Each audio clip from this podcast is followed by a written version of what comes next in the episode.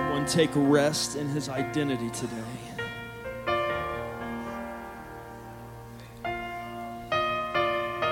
The name of the Lord is a strong tower, and the righteous they run into it and are saved.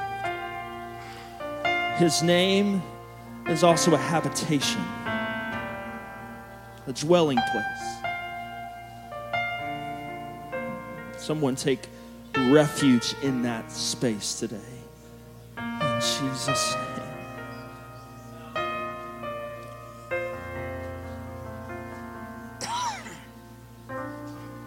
going to get right into the message today. Revelation 1 and 8 says, I am Alpha and Omega. it's like God has a word for us today or something. The beginning and the ending, saith the Lord, which is and which was and which is to come, the Almighty. Paul wrote in 2 Corinthians 4 and 5 We preach not ourselves, but Christ Jesus the Lord. And today I'm going to preach Christ Jesus the Lord because God is who He always was. Can we thank the Lord for that word today? God is who He was. God is today who He's always been and who He always will be. You can be seated today. I believe in a great God for every situation. And we preach a great God for every situation. We serve the God who is all powerful and more capable to meet all of our needs. Scripture said today that He is the Almighty. Almighty meaning the powerful, full of strength, the ruler, the all powerful in every season and at all times.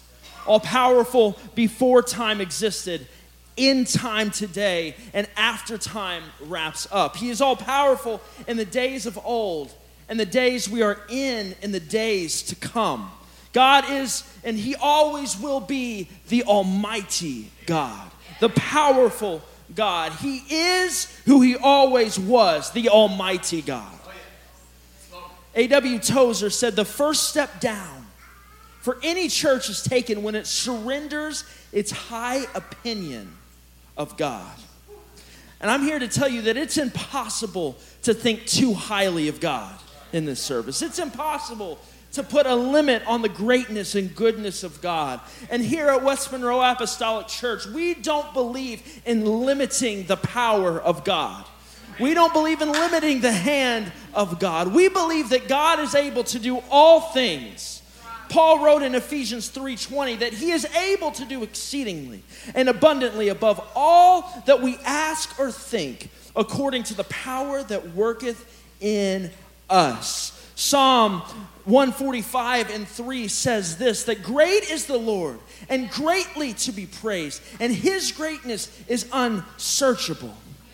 As Paul wrote that he is able to do all things exceedingly abundantly, we understand that Paul he had a view of God that was elevated. It was an elevated view. He was gripped with the greatness of God. He saw God with, with a view that, that he could not even describe him in. And he, wrote these words saying that there is, there, there's nothing that he can't do. There's, there's nothing outside of the power of God as long as that power of God is working within us. And so today we should examine our view of God. How great do we really believe He is? Someone once asked the question Is He the Almighty One to you or the anemic one to you? In his famous work, That's My King, Pastor S.M. Lockridge described him like this. He said, He's the King of the Jews, the King of Israel, the king of the righteous, the king of the ages. He's the king of heaven and the king of glory. He's the king of kings and the lord of lords. He's enduringly strong and he's entirely sincere. He's eternally steadfast. He's immortally graceful. He's imperially powerful and he's impartially merciful. He's the sinner's savior. He's the centerpiece of civilization. He stands alone in himself. He's awesome. He's unique. He's unparalleled. He's unprecedented. He's supreme. He's preeminent. He's the loftiest idea in literature. He's the highest personality in philosophy. He's the supreme problem in higher criticism. He's the fundamental doctrine in true theology. And he's the cardinal, cardinal necessary of spiritual religion. And then he asked that question. That pastor asked this question to all of us Do you know him? Do you know the Almighty King? Do you know the one which is and which was and is to come? Do you know him? I'm here to tell you that he was. Genesis 1 1 begins, In the beginning, God. And there's so much wrapped up in those four words. The first thing that we learn when we open the Bible, when we open God's Word, the first thing that God speaks to us and tells us is that He was. Before the commencement of existence, when it says that God created in Genesis 1 1. He tells us at the beginning of the scripture that he was eternal, that he was independent and self existent, that he ruled. You could say that he was the Almighty before the commencement of existence. Before anything else was, the Almighty, the all powerful, the, the indescribable God was. He was the Alpha, the beginning, the originator, the ruler we don't really know anything else that pre pre-existed time in Genesis 1 1. The only thing that we know is that God was. We know that God was. And woven through the fabric of time, we see a pattern that the Almighty that was, that one who always was, that was God, before his creation, remains the Almighty, the All Powerful with his creation. In other words, he was Almighty before you and I, he is Almighty with you and I. In the scripture, we see manifestations of his power and of his authority, of his identity, as the architect of the ages displays his greatness and his fullness. It's in the stories that we read when we open up the Bible. I'm here to encourage you to open up the Bible and read and discover just how good He is. Me telling you cannot do it justice. Your eyes are open when you pick up His Word and when you read that Word and when you prayerfully, someone say prayerfully, read His Word, and when you prayerfully spend time in His presence, and His greatness and glory is revealed to you. For it is the Word of God which brings back the curtain which holds His glory and greatness. It is His presence where we find everything that we need. It is in times when we we give him our attention that he shows us just how truly good he is. And throughout this word, throughout the Bible, we see a picture of the greatness of God. In the stories of Noah and the patriarchs, of Abraham, of Isaac, and of Jacob, down through Joseph and Genesis, we read of God's power and provision. When you turn the book over to the book of Exodus, we read of the story of Moses and God's people coming out of Egypt after 430 years. For it was those people, and this is where I'm going to spend the majority of my time today. Those people of Israel, they settled in Egypt after Joseph's family sought refuge during a time of famine. Many know the story, but if you don't, they, they had to go to this place for, for, uh, for refuge. And in the book of Exodus, it tells us that those descendants of Jacob, those, those descendants of him, grew num- into a number that was so great that was such, it was a, a powerful nation that was there in Egypt.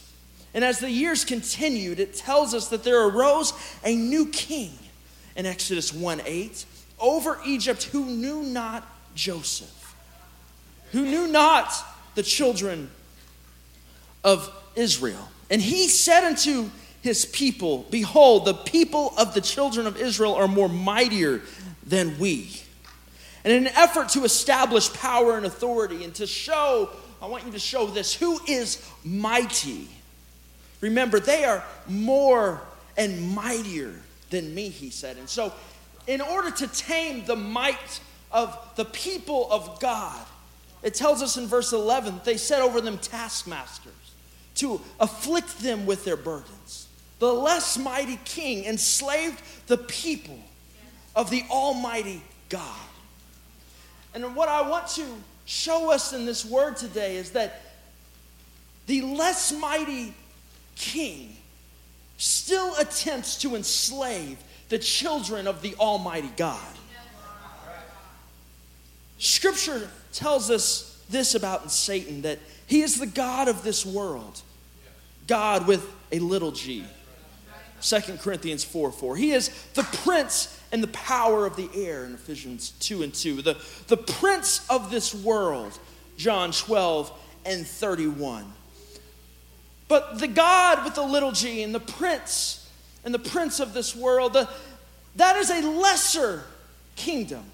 It is a lesser king. It is a less mighty ruler. And that less mighty king and ruler still has his view on you, trying to trip you and trying to enslave you, trying to get you down with life.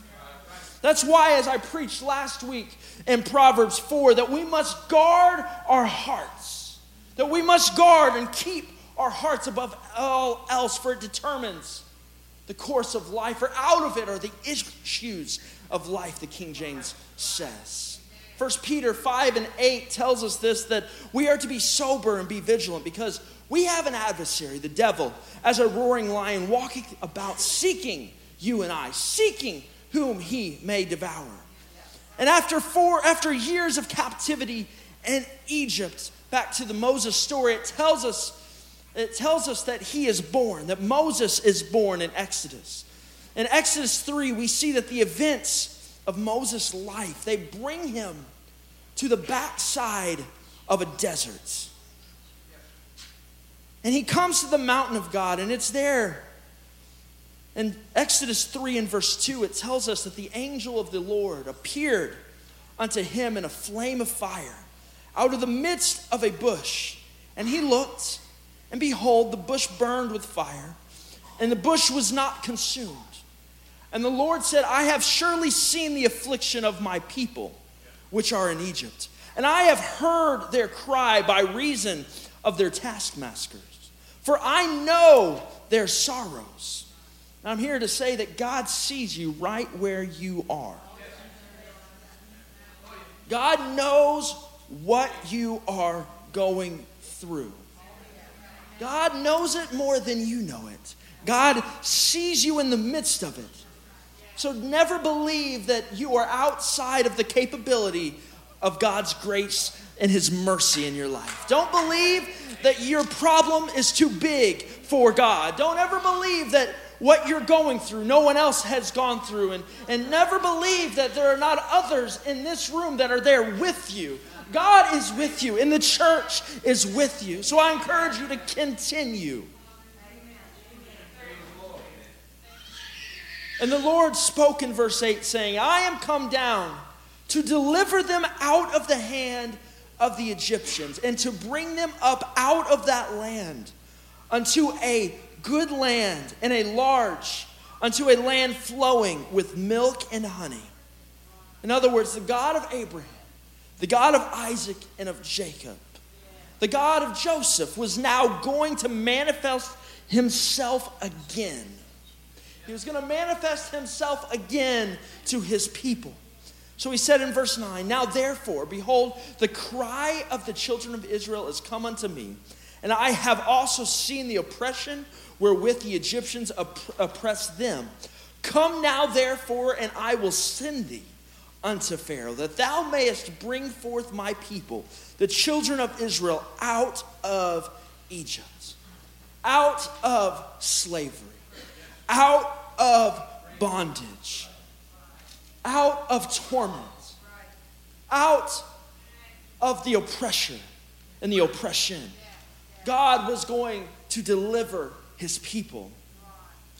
And skipping down to verse 13, it says that Moses now speaks to God, this God that has manifested himself in the burning bush, this God that is speaking to him, this man that was in the backside of the desert. God is calling this man who was a murderer, a man who had a past, a man who, who had fled from that Egypt into that land of the Midianites and now is in the wilderness himself. That man God has called, and now that man is about to respond to God. And he says, Behold, when I come unto the children of Israel, and shall say unto them, The God of your fathers hath sent me unto you. And they say to me, What is his name? What authority is it that I shall go into that place? Whose name should I say sent me? Moses. Moses, a man who has a past, a man who is in a wilderness myself. Who is it that I tell this ruler, this king, this man, who is it that I say is sending me? Whose authority do I possess? And God said unto that man Moses, I am that I am. I am that I am. And he said, Thus shalt say unto the children of Israel, I am hath sent me unto you. I am. Someone say that with me. I am. I am the God that is the present one, the eternal God, the faithful God that one which always was and is and is to come, the description that transcends time and space, the one that transcends everything, that God, that I am, that God who is here, the Alpha and the Omega, the beginning and the ending, the one which is and was and is to come, the Almighty One, the Almighty mighty one will bring down the less mighty oppressor. And I'm here to tell somebody that the God that delivered Israel out of the hand of the lesser oppressor will deliver you out of the lesser oppression's hand today because he is the God which is. He is the I am. He is the God that is for you. He is the God that is behind you. He is the God that surrounds you. He is the authority that we walk with. He is the name that we possess. He is the identity that we carry with us. He is Jesus. He is the one true God. He said in the New Testament that I am the God. I am the bread of life. I am the light of the world. I am the door to the sheep. I am the good shepherd. I am the resurrection and the life. I am the way, the truth, and the life. I am the true vine. And because the I am lives today, because the I am was not trapped to the past, that he is not just a has been, he was not just a God that was, because he is a God that is. I can stand strong today on a solid rock. I can stand in the midst of my trouble, in the midst of my calamity. I can stand on the word of God. And because the I am lives, I'm here to tell somebody that hope lives today. There is hope in your life. There is hope in your family. There is hope in your future. There is hope today because the Almighty God lives. He was faithful to Noah. He was faithful to Daniel. He was faithful to Moses and Joshua and Caleb. He was faithful to Peter when he began to sink. He was faithful to all that have come before and all that are here today. And the scripture's not finished. He is faithful to all those that are to come because not only is he the God who was, not only is the God that is, he is also the God who is to come. And there is a future that is coming. There is a God who is in that future. There is a God that is with you in that future. So don't be worried about tomorrow. Don't be worried or fret for what is to come because there is a God whose name is I am, who is there with you in your tomorrow. He is with you wherever you come from and wherever you go. God is with you. Would you stand today? Before the message, God said, I'm here to do the impossible for you. I'm here to do the impossible. The Word of God came to us and He asked us to bring the impossible to Him. He said, Lay it at my feet. He said, I want to provide, I want to heal, I want to deliver, and I want to give peace. And today, God is gonna do it in this house. I believe it by faith. Because the God which was is today. The God which is is the God which was. And that God is here and alive today. So today, if you need provision, there is an altar that I invite you to. If you need healing, there is an altar I invite you to today. If you need deliverance, there is an altar I invite you to. If you are looking for peace today, there is a space and an altar I invite you to today because my God is the Alpha and Omega, the beginning and the ending, saith the Lord, which is and which was and which is to come. And the scripture ends with this the Almighty. Someone say that with me, the Almighty. Do you believe that He's the Almighty today? What is your view of God? Do you believe that He is the Almighty? I believe it today. We're going to open up these altars, and if you have a need in your life, I invite you to come and give your life over to the Almighty God because God is who He always was. God is faithful. Is here. God will make a way in your life. I invite you to come forward. I would not hesitate. I would not stay back because when we come, it's a statement of faith saying we believe in God that He's going to make a way. And I know that every one of us have a need in our life. We'd be lying if we said we don't. So I invite all of us to come and put our faith in the Almighty God. And don't underestimate the moment, but believe in God today that He will meet you here. He is the God who is the I am.